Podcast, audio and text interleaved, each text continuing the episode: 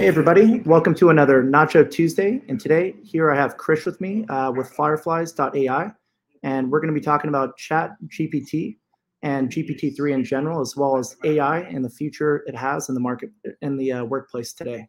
Uh, so, without further ado, I'd lo- love to uh, uh, have Krish introduce his company and a little bit about his background. Hi, Andy. Thank you for having me on. I think this is a very exciting topic given the prominence of everything that's going on in the market right now, especially for folks. Uh, whether you're looking into AI or not, I think it's permeating every aspect of the tech industry and also later on to other industries. Um, sure, I'll start with a quick background on myself and uh, the company. So I'm Krish Ramineni, co-founder and CEO at Fireflies.ai we build an AI assistant that joins your meetings and it takes notes, summarizes everything, and analyzes your conversations. And recently, we've been working with a lot of interesting aspects of ChatGPT and incorporating that into our core technology and products here at Fireflies. Very neat. Uh, what kind of uh, use cases do you have for ChatGPT within your own company? For one, what we released was this thing called Ask Fred and making our AI assistant interactive rather than just this assistant that joins your meetings and sits quietly on those conversations. We wanted to have a way for people to retrieve knowledge and information a lot faster after a call. So instead of having to just go and search by keywords or skim through a transcript, and those transcripts are pretty awfully long, right? Several pages. What if you can just ask Fred questions about the meeting? How many seats did the customer want to purchase? What were objections that were brought up on the call? What were strengths that the candidate said that they were good at versus weaknesses or lack of experience in certain areas? So, all of these sort of questions that you would ask your own business admin or your secretary or your teammates, it's the same concept here where Fred is paying attention to those meetings. He's not only transcribing and summarizing them, but he actually understands those meetings and he understands the questions you're going to ask him and just like how you can ask ChatGPT any sort of question, we're tailoring our use case very hyper focused around conversations and meetings and uh, giving you an assistant that gives you back answers to questions that would take you maybe several minutes or hours to find or d- dig through in a matter of a few seconds. That's great. So, how, how did you guys arrive at the name Fred? I know it's kind of a separate question, but um, it's interesting. I haven't heard that name in a while, so it really stands out one thing we saw when we saw the market of AI assistants, one thing we realized is there's a lot of this, I think, stereotyping that oh, it has to be an AI assistant, that it has to be a, like a female name. Uh, mm-hmm. but we wanted to go beyond those gender norms and say, hey, let, us do something different. And uh, why does it just have to, you know, be stereotyped as like a female assistant or secretary? Which I think there's a lot of historical, you know, context in the workplace, and we want to change that narrative. I think uh, women are doing amazing thing in the workplace. Uh, you know, side note, most of our investors happen to be female, uh, which is also very interesting there. Uh, so yeah, with that um, narrative, we said let's just find a name that starts with F and fits with fireflies. It was that simple, right. and uh, we went with Fred Fireflies, and uh, it stuck. Oh, that's kind of fun. All right, love the backstory there. Um, so yeah, many companies are hesitant about AI today. You know, everybody's talking about it, but nobody knows how to really implement a strategy to put that in place. So what would you say to them if they're hesitant about that concept? I think with AI, there's definitely several challenges depending on what areas you're focusing on. It also matters if you're an enterprise company versus a, let's say, mid market or, or, consumer type product. So there's a lot of variation in terms of what you can actually achieve with AI, right? Yeah. So I think one is we're still in the very early stages, right? With context, accuracy, uh, the quality of the data that you're going to get. How much data are you going to need to input? How do you keep it, uh, you know, trained within the confines of what you're doing? So, especially with large language models, there's also these bigger questions that companies have to think about around copywriting, uh, gray area around okay, who is actually has ownership over this content? So if you are writing code or you're having AI that writes code for you, is it taking open source code or is it taking other co- code from somewhere else? So specific to ChatGPT and GPT enabled technology and generative AI, that is a challenge that I would see uh, where people are thinking about how do I control this thing because it's a black box. I don't know what output it can bring out.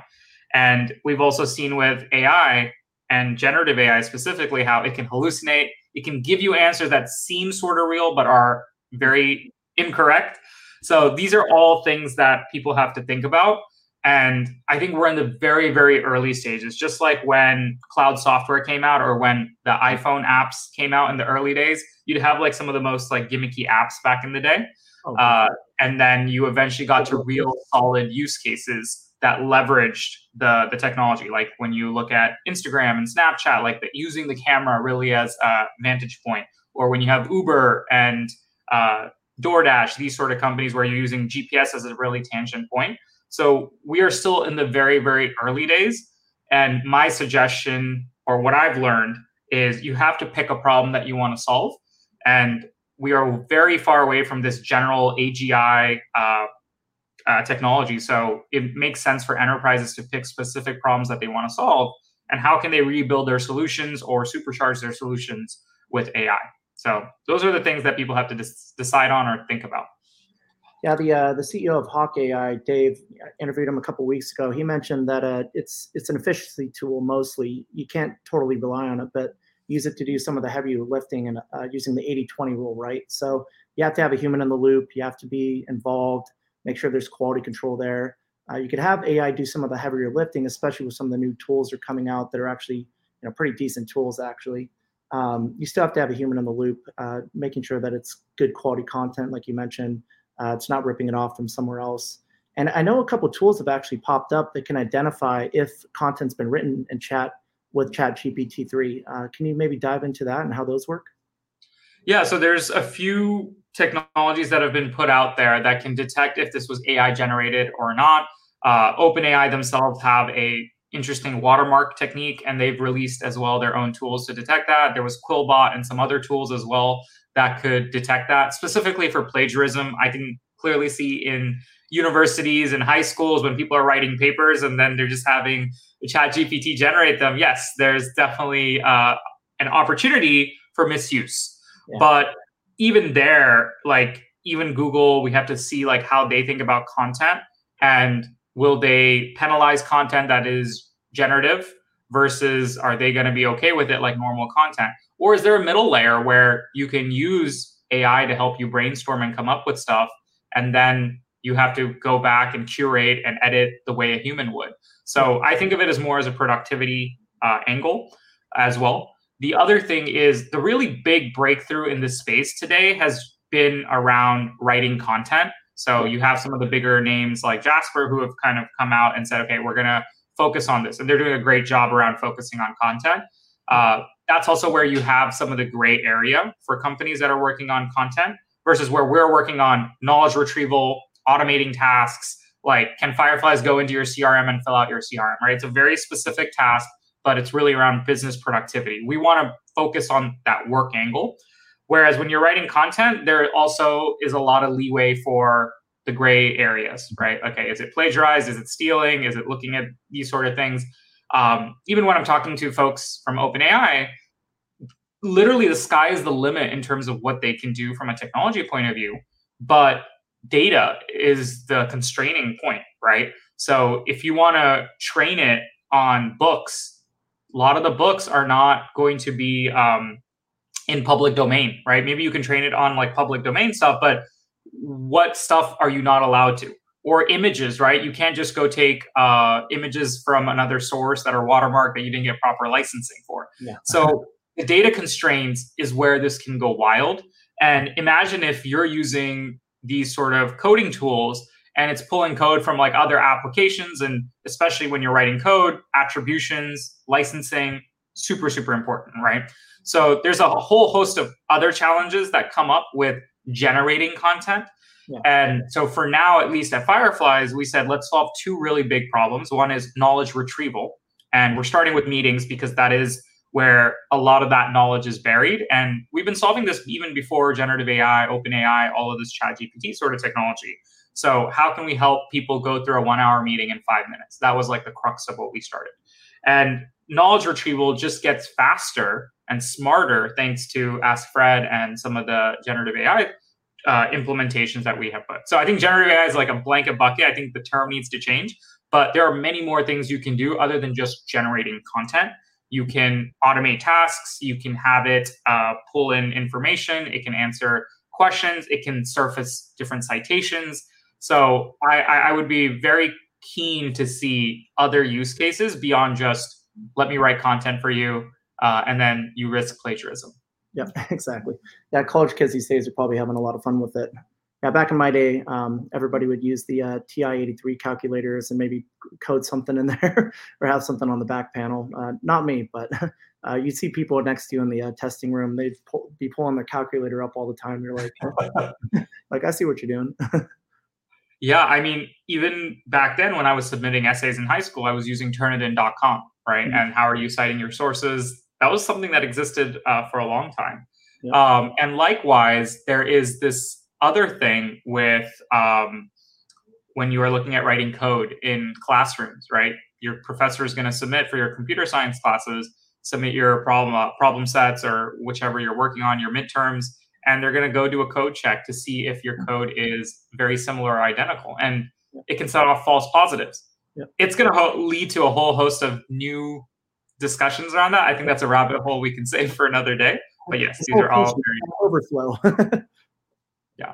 You're like I found the exact page too. That's fine.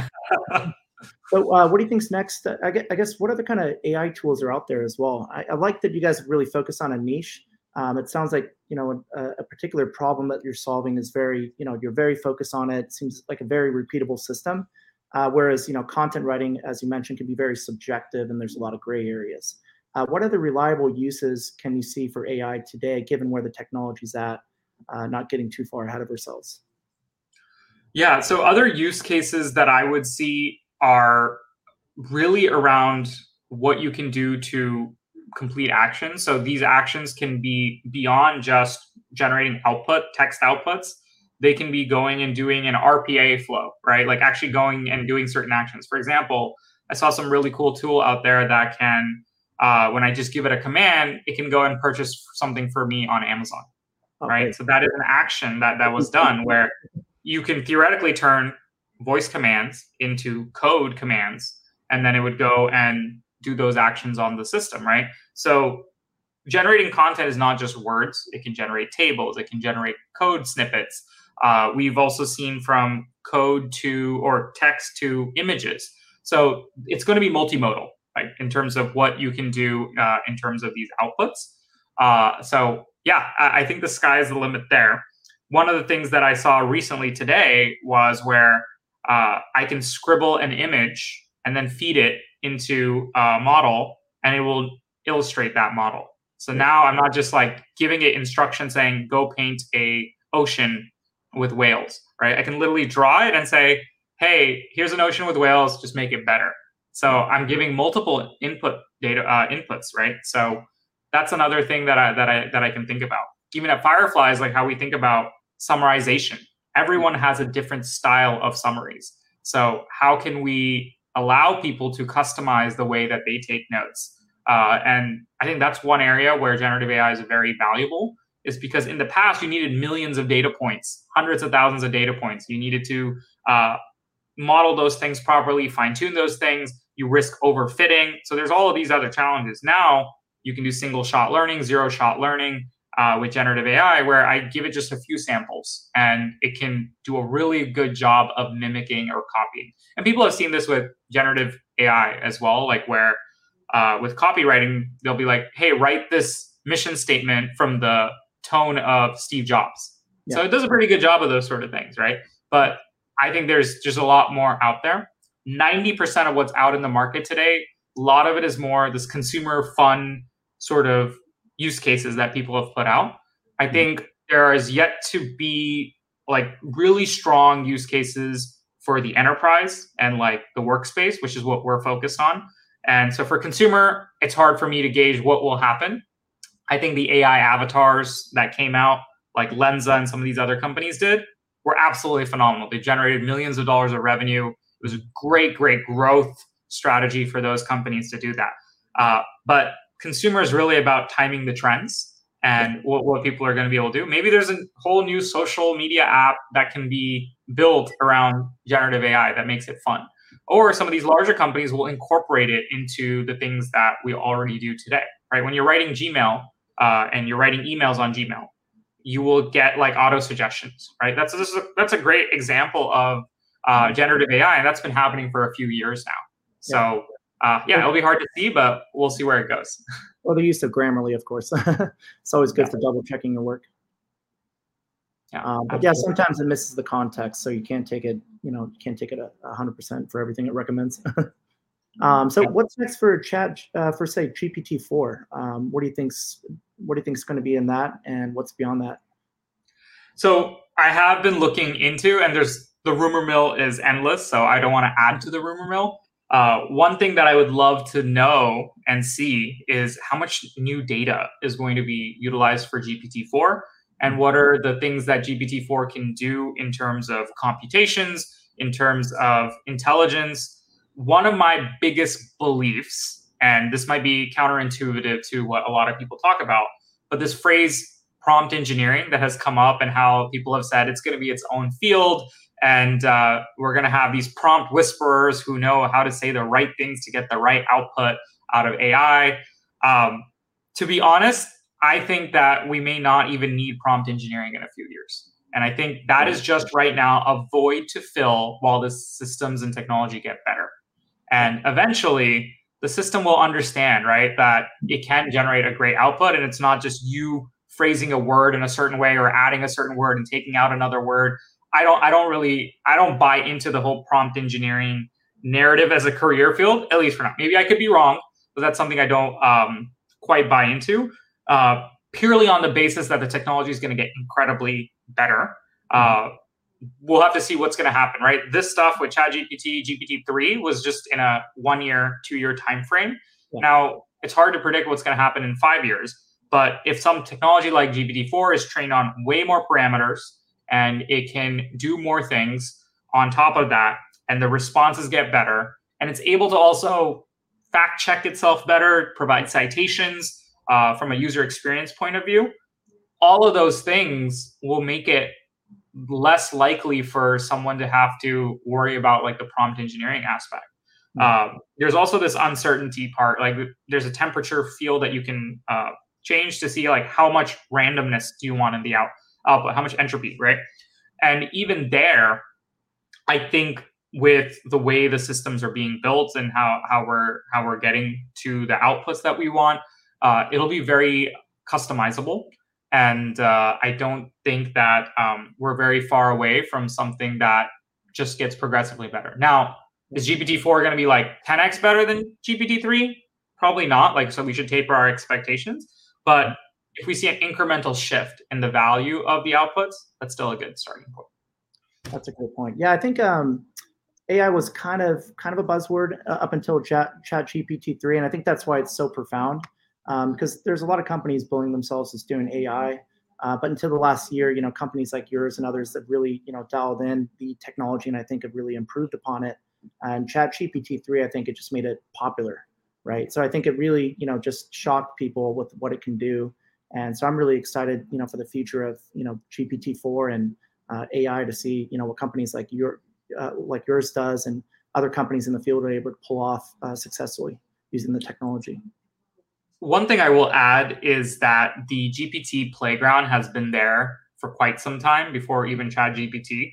We're fortunate to have the same investors as OpenAI. So we actually got early access into their program. And we've been playing around with this technology and really implementing it over the past one year. So it wasn't something that just happened over the last two months when everyone saw it and yeah. thought about it. It's been something we've been thinking deeply about from our summarization to our entire tech stack as a whole had conversations with the OpenAI team. So our investors, Khosla Ventures, happen to be early investors in OpenAI. So I've been actually watching that trend. And in fact, when we were choosing our Series A investors, uh, one of the things we said is, "Hey, this OpenAI uh, generative AI stuff could be valuable in like a year from now. Um, maybe we should weigh that." And that was something I had said casually, and it turns out to be a really big thing. So um, talk about being at the right place at the right time. That's a good example of that. And uh, we've seen this, and we've been playing around with all the things that ChatGPT has been doing uh, through their playground for over a year now. Oh, and what is incredible is that just a simple UI change, interface change, where you, which you get with ChatGPT, because the underlying technology is still the same. Uh, mm-hmm. it's the other original platform was more developer friendly. This one is now more user friendly or anything like that. So mm-hmm. that just showed you like how that was the difference between uh, where the original GPT playground was versus now with GB uh, Chat GPT having 100 million users. So sometimes you don't need these 100x changes. It's these little incremental tweaks mm-hmm. that could make it very viable. Yeah, and it seems like they're kind of working under the hood for a long time too, right? And so I think their launch was spectacular. You know, they came out the right way. Um, there's a there's something to be said about not launching too quickly, just making sure the technology's all dialed in. And I, I think that's what they've really done. They've probably worked with a lot of partners like you uh, and other companies, really understanding the use cases for their technology. You know, like you like you mentioned, working with them over a year. Uh, other companies possibly even longer and you know finally launching that consumer friendly version to get you know the viral buzz going about the product you know i think it was an excellent execution on on a product launch there yeah absolutely so tell us about uh, how your company got founded and uh, where did the idea come from for us fireflies was one of many iterations or the version that we're on today but we always had this belief that there is knowledge buried inside conversations and one of the first things that we actually built was this email extension that would theoretically look at all my emails and tell me which emails I should prioritize based on what was being said in those emails. Back then, there was no GPT-3. Now that idea seems pretty plausible, right, with the technology that's out there. So we were a little ahead of our times. We were a little ambitious then. Then the next tool that we built was a Chrome extension that could track what I'm sending in terms of messages on different platforms, LinkedIn, Messenger, iMessage, all of these platforms, and anytime I made a promise or a task for myself, like, hey, I'll follow up with you about these plans or this meeting in a few days, or let me get back to you after I review the slide deck, any of those, those sort of commitments I make over email or messaging, uh, yes, it would automatically create a to do list based on the things that I was saying.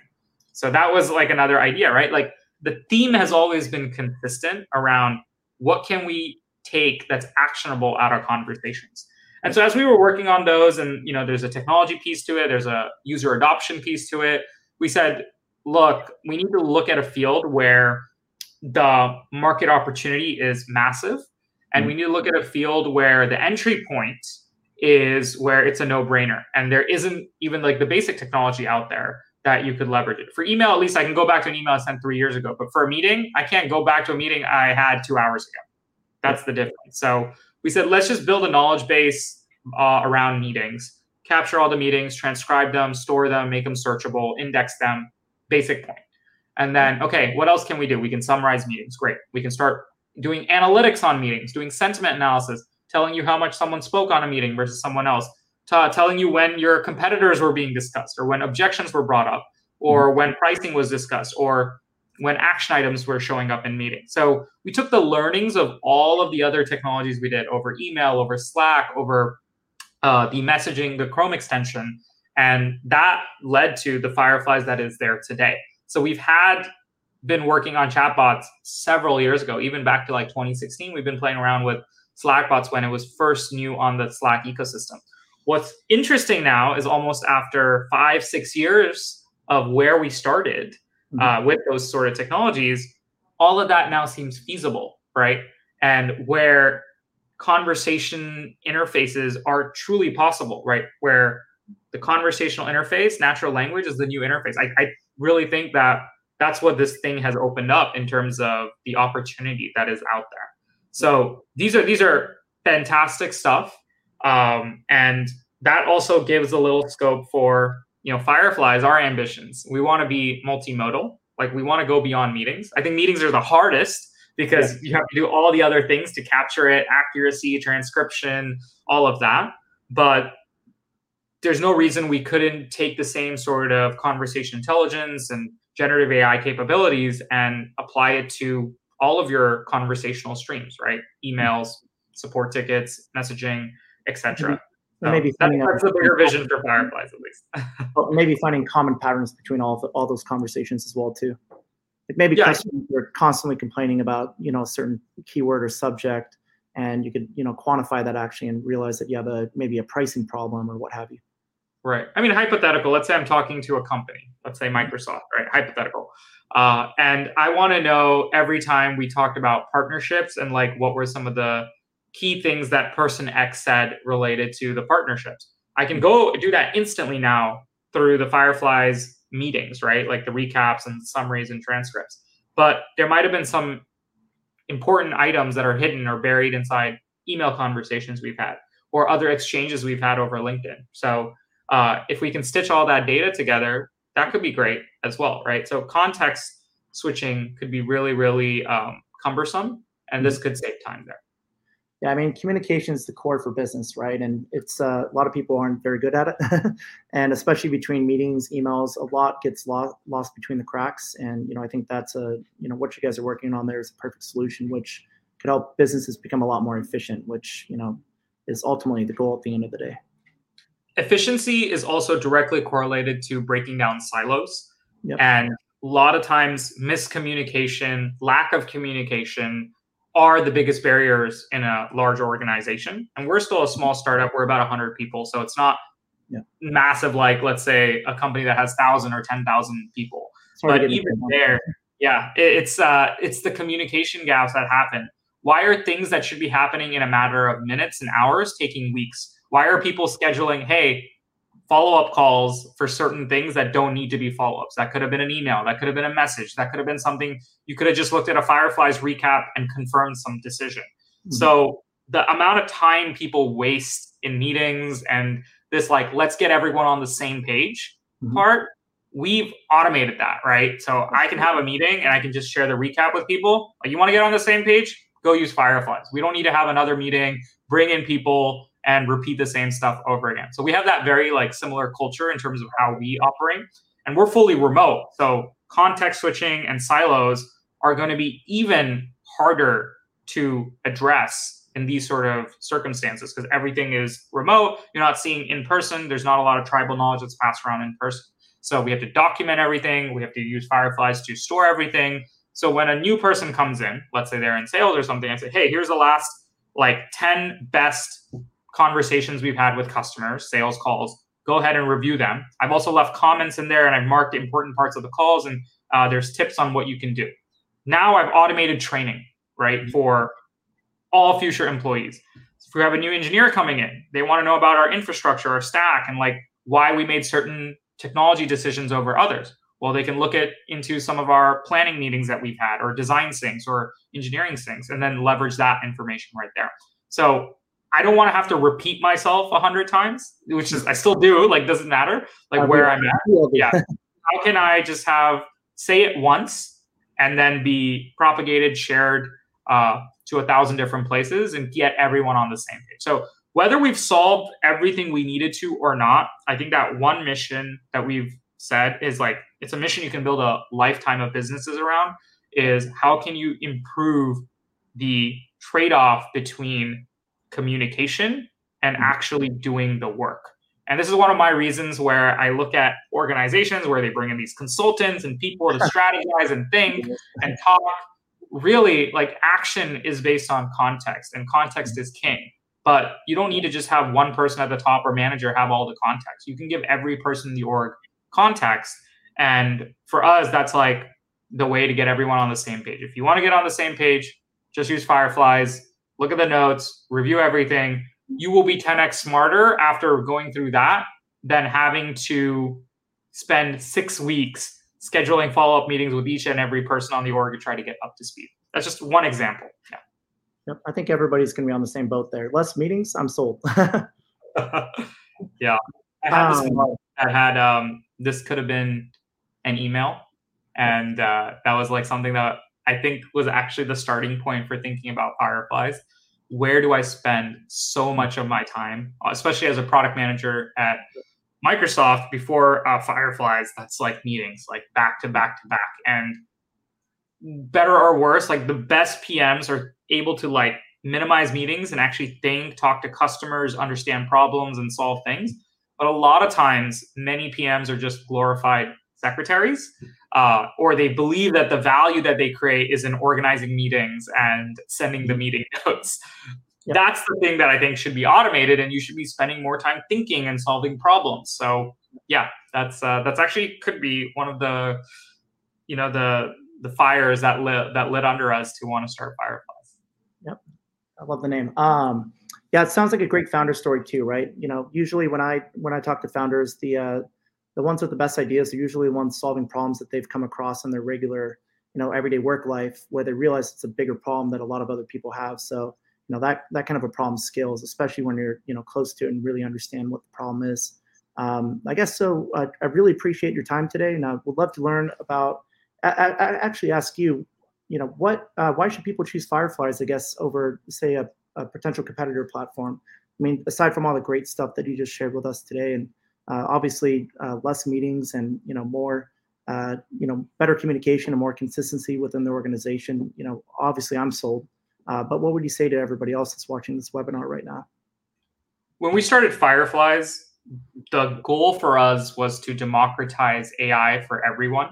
And whether you're an engineer or a salesperson or a knowledge worker, it should be accessible, it should be affordable, and it should be something that every person inside an organization can use. So there are technologies and tools in this conversation intelligence space that will only focus on sales and sell top down enterprise, right? That sort of thing is there. We have seen Fireflies being used inside an organization and going end to end, right? It may start with your salespeople using it, then your product people use it, then your engineers use it. So long story short, Fireflies, we built this product where we focus on the core things that do it really, really well. So whether it's joining meetings across several different platforms, right? Beyond just Zoom, Google Meet, Microsoft Teams, WebEx, we made sure that it's accessible across eight plus platforms. We support several systems that we integrate deeply with. So if you're a big person on workflows and bringing technology into where you already work. So I can have my meeting and then I can have my notes sent to my Slack channel. I can have a customer call and then I can have my Salesforce or HubSpot CRM automatically updated. So that workflows piece, uh, the ability to use it anywhere and everywhere are big driving factors. And then the third part is really around focusing on the core technology, making the transcription incredibly good, making sure that the summaries get good and keep working on bettering that stuff, the things that that matter to users. And then also, if you are looking at Fireflies compared to maybe some other enterprise type products, you'll realize, oh, Fireflies has SOC 2 security, so which is like what enterprise products need. Oh, they have analytics and intelligence. They do video recording. We do channels. So they kind of go through these checklists and wow, this is a no-brainer. Mm-hmm. I don't want to be paying, you know, $200 per seat or $150 per seat for some enterprise grade platform where I can't even try it out and I have to talk to their like sales team and I have to be locked into these long contracts uh, we have saved customers tens of thousands of dollars simply for switching to Firefly. So, especially in a market like this with the recession and stuff, if you're getting 90% plus value with all the generative AI stuff that we're doing that many companies are not even touching today, um, I think it's a it's a compelling offer and something we stand behind.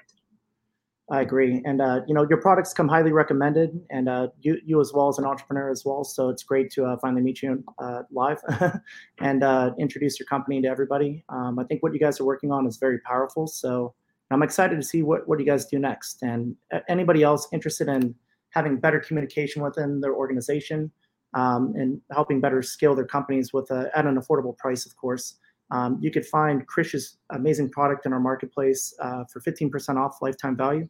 And you know, like every other product in the marketplace, uh, Nacho Nacho is the best place to manage, discover, and save on SaaS. Um, we have a ton of great products like Krish is here, so uh, please go check it out today and uh, uh, feel free to share this and let more people know about his powerful technology that he's building.